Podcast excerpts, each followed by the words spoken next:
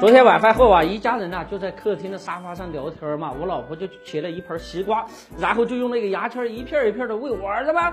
哎，我这一边是看不过去了啊，我说你能不能平衡一下我的心理啊？两个男人，为啥你就喂他一个人呢？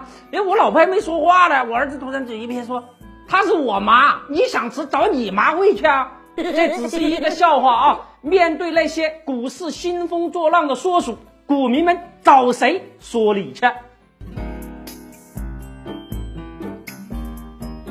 这年月啊，都说杜甫很忙，我觉得吧，在中国最忙的是券商，一会儿他们是救火队长，一会儿又是恶意做空者，一会儿鼓吹文景之下必有牛市，一会儿又哭丧着脸说 A 股跌的是寂寞呀。寂寞的背后，他们到底都干了些啥呢？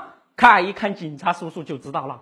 国家一轮一轮的清算股灾，抓了救火队长，查了六家救市主力。背后到底有着怎样的国家金融战略呢？灾难之年必有妖孽。二零一五年的中国股市可谓是奇葩不断，除了写了一些莫名其妙的报告装神弄鬼之外，甚至有券商公开喊出：“我们坚决不要脸了！”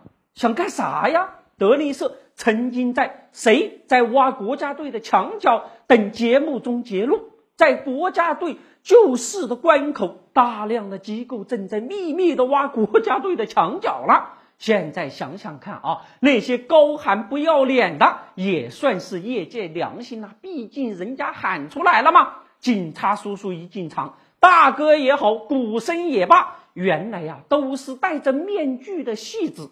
现在政府需要通过股市进行资源优化配置，提振经济，推动改革。恶意做空股市，那就是做空自己的国家呀！良心安在？这个想干嘛？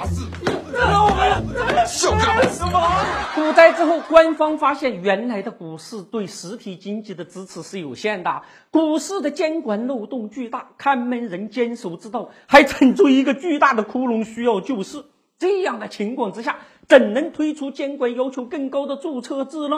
现在的国家队手上拿着大把的筹码呀，要慢有，更要有股市支持实体经济的思维，股市不能空转啊！所以推出注册制是必然的。只要股市支持实体经济，股市的泡沫在一定程度上是可以接受的，但绝不允许具有系统破坏力的势力兴风作浪，在清理破坏势力的同时，管控兴风作浪的工具。股灾之后，从清理配资、降低融资杠杆到叫停券商融资类收益互换，股市的大杠杆基本都清除完了，屋子打扫干净了，总不能国家队一个人拿着大把的筹码玩吧？这不，官媒说了，二零一六年将有三万亿的养老金启动入市，大量的国家资金进场。相信这个时候推出注册制，可以吸引更多的资金配置到实体经济中去。